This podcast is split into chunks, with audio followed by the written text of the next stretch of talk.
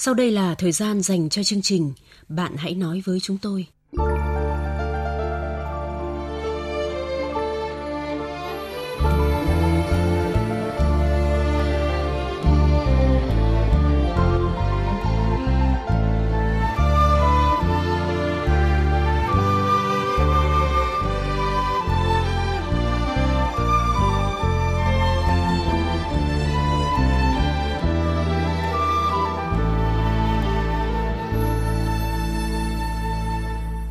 Các biên tập viên Châu Anh và Thu Hà xin chào các bạn. Các bạn thân mến, chắc chắn chẳng ai trong chúng ta ngờ rằng có một ngày chuyện không may sẽ ập đến với mình, nhất là khi tương lai đang rộng mở. Khi cuộc sống không mỉm cười với ta, thì ta phải làm thế nào để mỉm cười với cuộc sống? Đó là điều chúng ta sẽ cùng chia sẻ với chàng trai trong câu chuyện đêm nay. Nhưng trước hết, mời các bạn cùng nghe tiếp mục Điều Muốn Nói.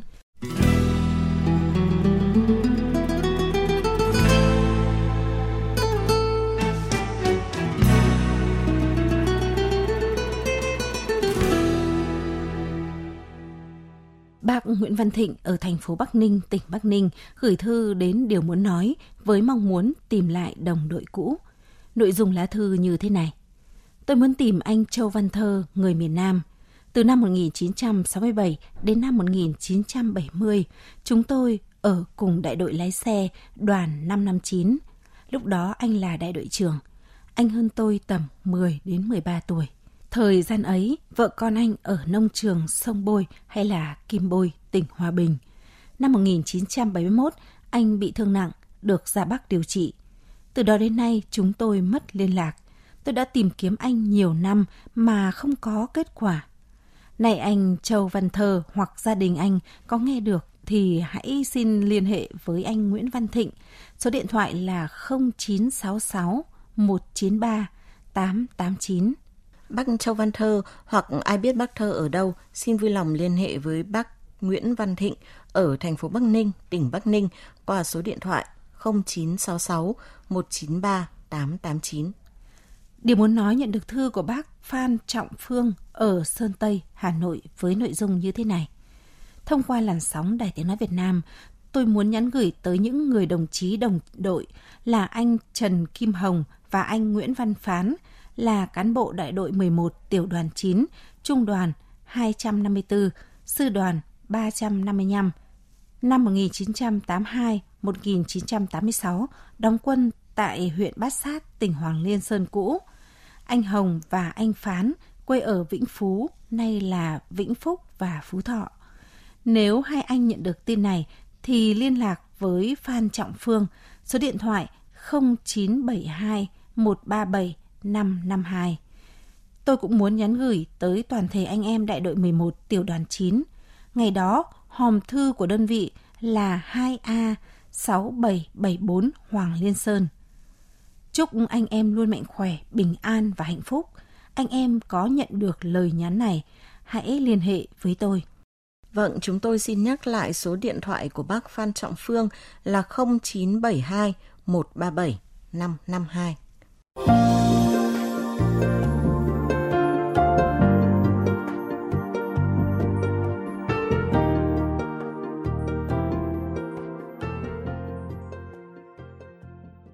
Vâng, các bạn thân mến, trước khi chia sẻ với chàng trai không may mất đi ánh sáng, biên tập viên chương trình sẽ tóm lược lại nội dung câu chuyện để các bạn tiện theo dõi.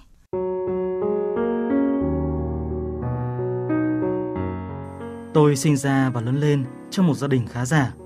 Tôi là con trai duy nhất trong nhà nên bố mẹ và các chị luôn yêu thương quan tâm tôi. Bố mẹ tôi khá nghiêm khắc trong việc nuôi dạy chị em tôi. Dù là con trai, tôi vẫn phải nấu cơm, rửa bát, quét dọn nhà cửa như các chị. Bố nói như thế dù ở xa gia đình tôi vẫn có thể tự chăm lo cho mình. Hàng xóm thường khen bố mẹ tôi biết cách nuôi dạy con. Từ khi học lớp 1 đến hết lớp 12, tôi luôn là học sinh ngoan, giỏi.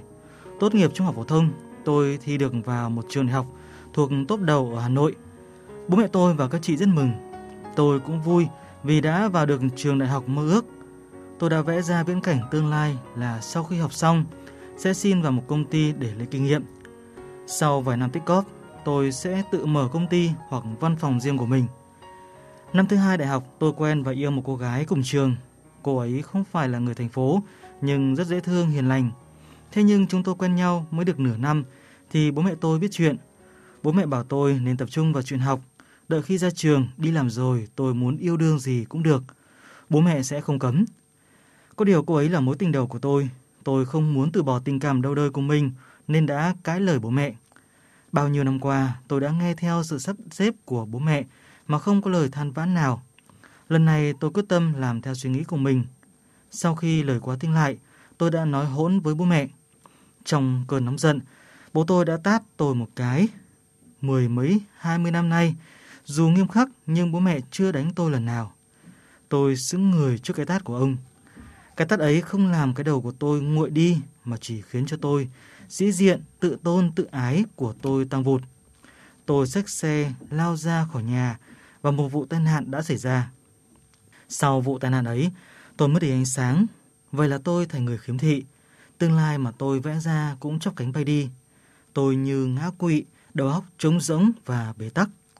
Bố mẹ tôi lòng đau như cắt, mang tôi đi chạy chữa khắp nơi từ Hà Nội đến thành phố Hồ Chí Minh với mong mỏi tìm lại cho tôi ánh sáng hy vọng. Thế nhưng dường như ông trời không thương tôi, nên dù chạy chữa nhiều nơi, đôi mắt của tôi vẫn chẳng thể nhìn lại được. Cái câu còn nước còn tát dần dần đã chẳng còn ai nhắc đến. Tôi bắt đầu chấp nhận số phận và tập lòng quen với cuộc sống không ánh sáng.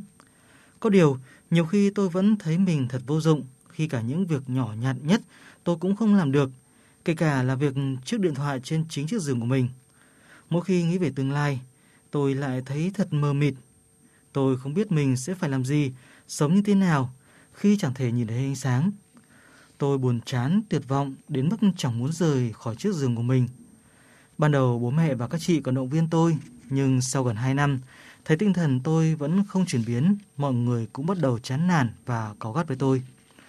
Tôi biết mọi người đối xử với tôi như thế chỉ vì yêu thương tôi, vì không muốn tôi đánh mất chính mình.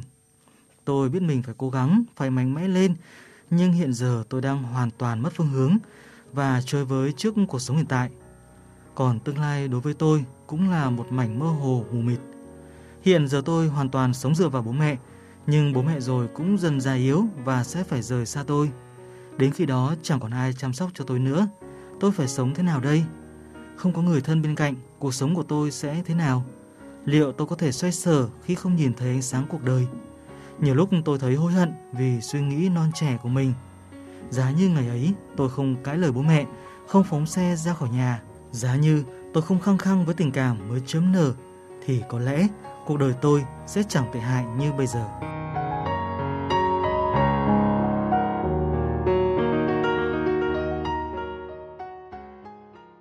Sau khi phát sóng câu chuyện, chương trình đã nhận được nhiều ý kiến của thính giả. Chúng tôi đã tổng hợp lại những ý kiến này. Trước hết là ý kiến của bác Đinh Văn Vui ở Nam Định và bác Hoàng Thị Nhuệ ở Hải Phòng. Cả hai bố con cháu là quá nóng nảy. Bố mẹ cháu, chị cháu vẫn thương cháu dù thế nào cũng quyết tâm. Vậy thì để đền đáp lại, cháu phải tự tin, sống vươn lên, sống có ích cho đời, không bi quan, không chán nản, ngã xuống đứng dậy, vận động luyện tập, vượt qua mọi khó khăn, cuộc đời cháu sẽ trở lại bình yên như xưa cháu hãy vui vẻ trong cuộc sống của cháu. Còn tình yêu, tất nhiên những người khổ khắc, nhiều người thương cảnh lắm cháu ạ. À. Cháu không lo, sống ở đời, mình phải vươn lên trong cuộc sống. Tuy mắt cháu kém, cháu cũng nhiều việc để làm, không lo. Giờ chỉ người lười là đói, chứ người chịu khó không đói đâu cháu ạ. À. Thính giả Trần Văn Trường có lời khuyên cho nhân vật như thế này. Ở đời không có con đường cùng, chỉ có những ranh giới. Điều cốt yếu là phải có sức mạnh vượt qua những ranh giới ấy, em ạ. Hãy giữ gìn sức khỏe, luôn lạc quan, tích cực vươn lên trong cuộc sống để lo cho chính mình và làm chỗ dựa cho bố mẹ, em ạ. Em hãy tham gia vào hội người khiếm thị, làm những công việc có thể làm để có thu nhập. Nhìn lên, không ai bằng. Nhìn xuống, còn nhiều người bất hạnh hơn em, họ vẫn nghị lực vươn lên từng ngày. Hãy cố gắng em nhé. Chúc em luôn mạnh khỏe, bản lĩnh, nghị lực và sớm có công việc cũng như sớm có hạnh phúc riêng. Bác Vũ Trung ở Hà Nội góp ý với nhân vật. Không nên bi quan như thế. Thực tế là người mù là có rất nhiều, thế cho nên là bây giờ phải uh, tham gia hoạt động các hội người mù ấy. Có dịp nào thì cháu đến nhà bác để bác có thể tâm sự nhiều với cháu, tìm ra hướng đi mới chứ không bi quan như thế. Trên trang fanpage của chương trình, thính giả có nickname Hoa Bất Tử có ý kiến như thế này. Sự nông nổi của bạn phải trả giá khá đắt, nhưng mọi chuyện đã xảy ra rồi, ta không thể thay đổi lại quá khứ. Nhưng tương lai ta thế nào là do ta quyết định. Bố mẹ và các chị của bạn đã hết lòng chạy chữa động viên bạn thì hãy sống tốt, đừng phụ công họ. Bạn nói đúng, bố mẹ sẽ già đi, các chị còn gia đình riêng, chẳng thấy ai ở bên bạn suốt đời. Vậy hãy tự mình cố gắng vượt qua nhé. Có rất nhiều người khiếm thị sống rất tốt, họ tự tìm công việc, nuôi sống bản thân, họ vẫn còn có vợ con, họ vẫn hạnh phúc. Chúc bạn mạnh mẽ vượt qua. Bác Vũ Công Thiệp ở Phú Thọ và chị Đinh Thị Vĩnh ở Bắc Giang cho rằng không thể nhìn thấy không có nghĩa là nhân vật chẳng còn tương lai. Cháu đừng nên bi quan thất vọng, hãy liên hệ với hội người khiếm thị nơi cháu cư trú để được giúp đỡ, nhập hội, sinh hoạt, làm việc phù hợp với khả năng của cháu để cháu dần dần ổn định cuộc sống, giảm bớt gánh nặng cho bố mẹ cháu và người thân trong gia đình cháu. Cháu hãy tự tin, yêu đời, có ý chí và nghị lực, cháu sẽ vượt qua được thôi cháu không phải lo lắng khi bố mẹ cháu già yếu không chăm sóc nuôi nấng được cháu nữa cháu ạ. À. Thôi có than thân trách phận cũng không lấy nệ được nữa. Xe một ni đi nghìn giảm. Bây giờ thì trước hết là phải yêu thương bố mẹ, đoàn kết với anh chị em, không được dằn vặt, không được bi quan, thì lạc quan lên và cũng xác định chấn tĩnh tình cảm đi, yên tâm đi, xong để em tìm những cái, cái lớp học mà người mù để kiếm thêm thu nhập, sau này có bạn bè rồi sẽ có hạnh phúc, có tương lai. Trên trang fanpage của chương trình, bạn Thùy Gấu viết rằng Đại học năm thứ hai mà có bạn gái là chuyện bình thường. Chị thấy em không nên tự trách bản thân nhiều quá. Trong chuyện này, cũng phải trách phụ huynh của em một phần vì quá áp đặt và không tâm lý với con. Dù sao, chuyện cũng đã xảy ra rồi. Dù thế nào đi nữa, em cũng phải tiếp tục sống những ngày tháng sau này. Suốt ngày ủ rũ, dằn vặt như vậy, chi bằng mình sống vui vẻ, lạc quan. Đôi mắt em không thể chữa thì công nghệ bây giờ cũng đã rất tiến bộ. Nước ngoài đã có nhiều phương pháp dùng máy ghi hình kết nối hình ảnh bên ngoài tới não bộ. Chị tin là trong tương lai, những người khiếm thị sẽ nhìn thấy thế giới qua các thiết bị hỗ trợ về phần em, em cứ tiếp tục sống vui vẻ, lạc quan, cứ coi như mình đã phải trải qua một kiếp nạn để bản thân trưởng thành hơn thôi.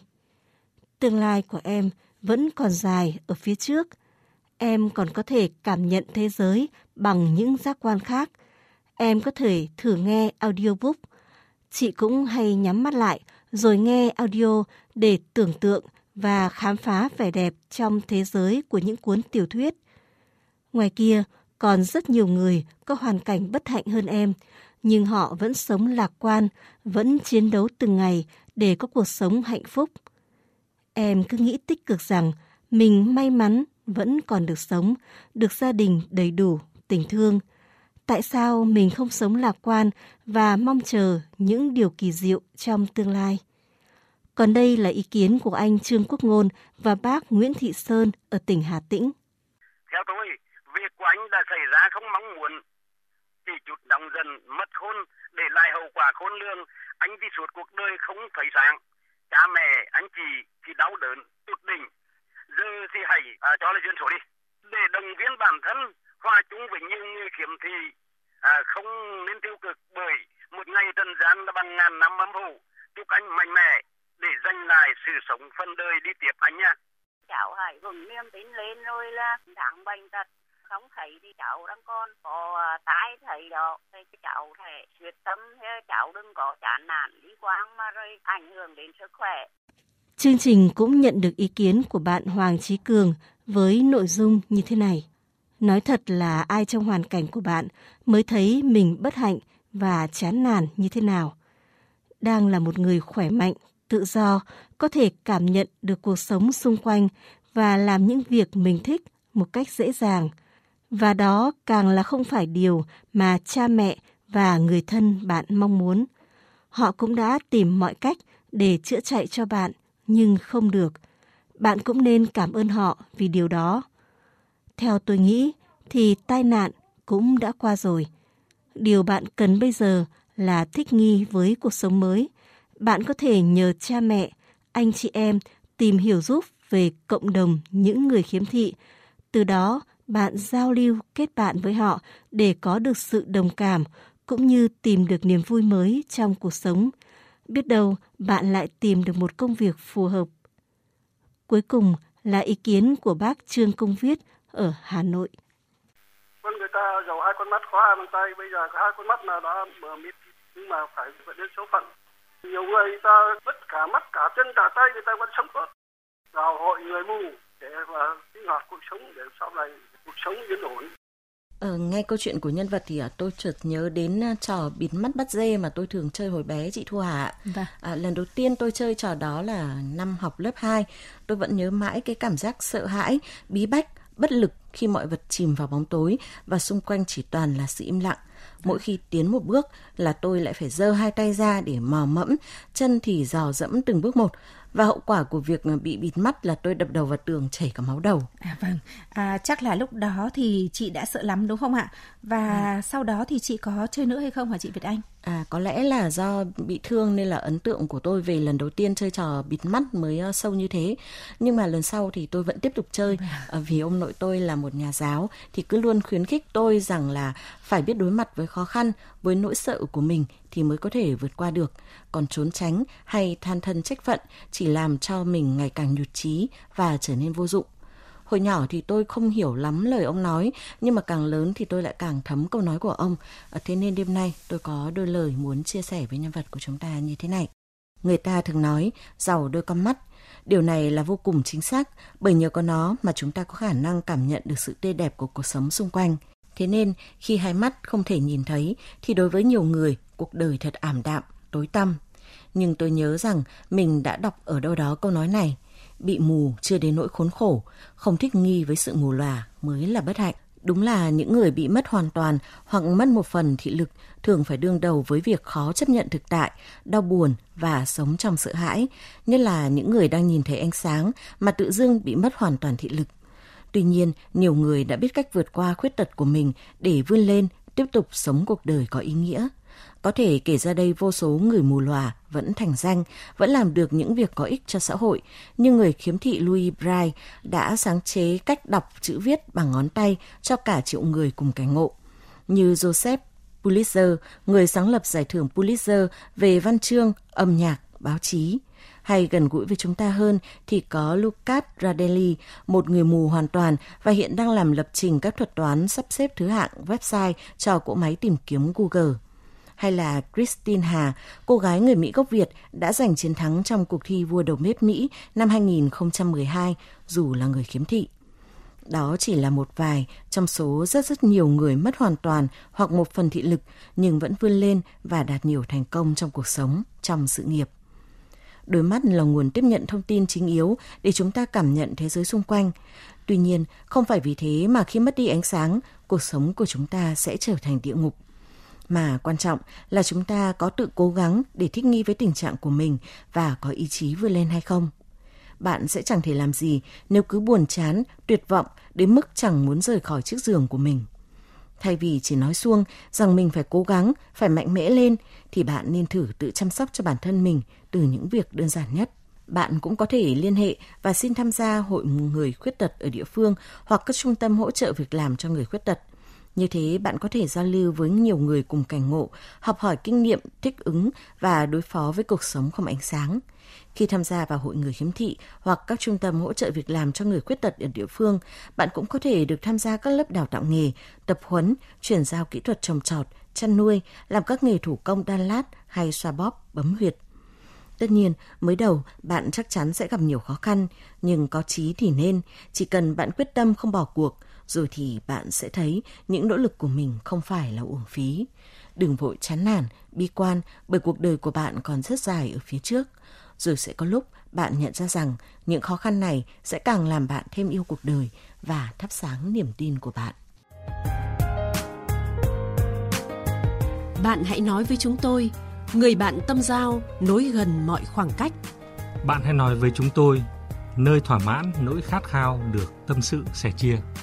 Chương trình Bạn hãy nói với chúng tôi phát sóng 22 giờ thứ hai, thứ tư, thứ sáu và chủ nhật hàng tuần trên VOV2 Đài Tiếng Nói Việt Nam, tần số FM 96,5 MHz.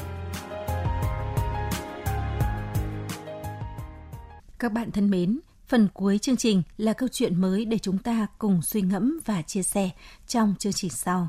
Biên tập viên chương trình sẽ thể hiện nội dung câu chuyện. Cách đây 3 năm, tôi gá nghĩa với một cô gái cùng cảnh ngộ sau cuộc hôn nhân tan vỡ cách đây 10 năm. Cô ấy là giáo viên và là mẹ đơn thân của hai đứa con. Chúng tôi đến với nhau thật tình cờ. Do cô đơn đã lâu nên khi gặp cô ấy, chúng tôi nói chuyện với nhau rất hợp. Và chúng tôi quyết định yêu nhau chỉ sau vài lần trò chuyện. Tôi đắm chìm trong hạnh phúc và nghĩ ông trời đã bù đắp cho tôi sau những tháng ngày đau khổ, cô đơn.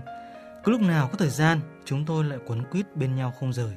Vì cô ấy là giáo viên và ăn nói cũng rất dễ nghe, nên trong gia đình tôi ai cũng quý mến. Mọi người đều mừng cho tôi đã tìm được một nửa xứng lứa vừa đôi. Trong quãng thời gian yêu nhau, chúng tôi trao nhau bao lời hẹn ước, thề thốt. Cô ấy nói tôi là người đàn ông thứ hai mà cô ấy gửi trao tình cảm. Ở bên người ấy, tôi có cảm giác tin tưởng và bình yên, khác hoàn toàn với cuộc sống đầy tối tăm, buồn tủi khi xưa.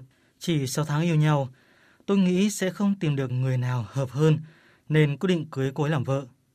Cuộc sống vợ chồng mới đắm chìm trong hạnh phúc.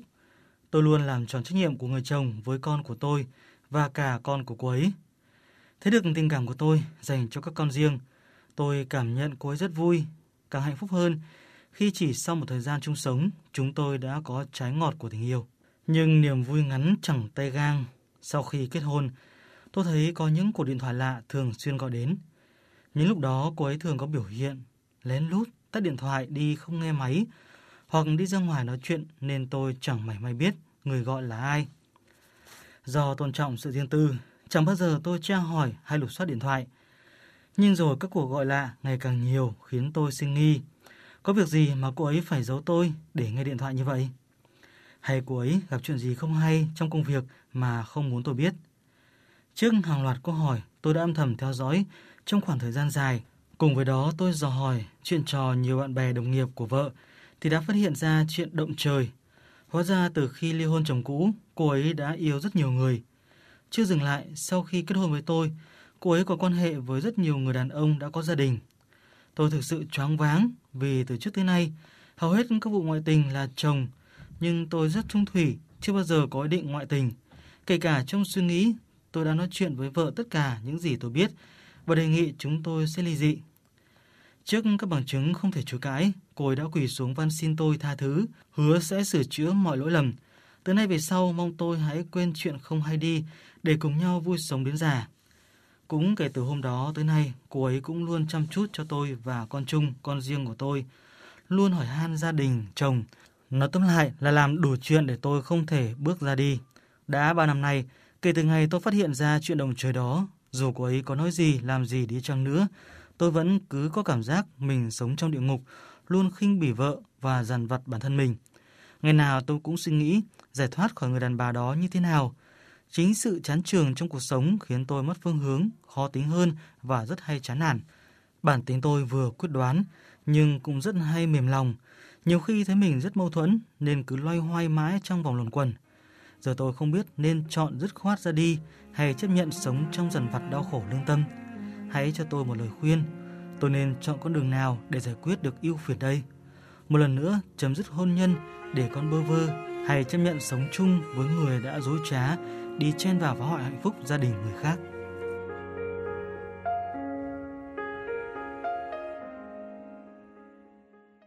Các bạn thân mến, sau 10 năm lẻ bóng, người đàn ông tưởng rằng đã tìm được ý trung nhân.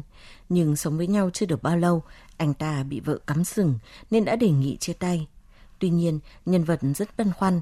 Nếu ly hôn, đứa con chung sẽ bơ vơ, nhưng nếu tiếp tục chung bước thì lại chìm đắm trong đau khổ. Quý thính giả hãy cho anh ấy một lời khuyên.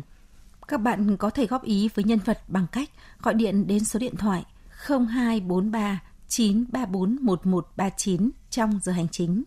Cách thứ hai là gửi thư trực tiếp đến địa chỉ chương trình Bạn hãy nói với chúng tôi, Đài Tiếng Nói Việt Nam, số 4143, phố Bà Triệu, Hà Nội. Hoặc gửi thư điện tử đến chương trình Nói với tôi vov2 a gmail.com. Lưu ý tên hộp thư viết không dấu. Cách thứ ba là viết bình luận dưới mỗi câu chuyện được đăng tải trên trang Facebook bạn hãy nói với chúng tôi 96,5 MHz. Chương trình Bạn hãy nói với chúng tôi hôm nay đến đây là hết. Xin chào và hẹn gặp lại tất cả các bạn trong chương trình tiếp theo.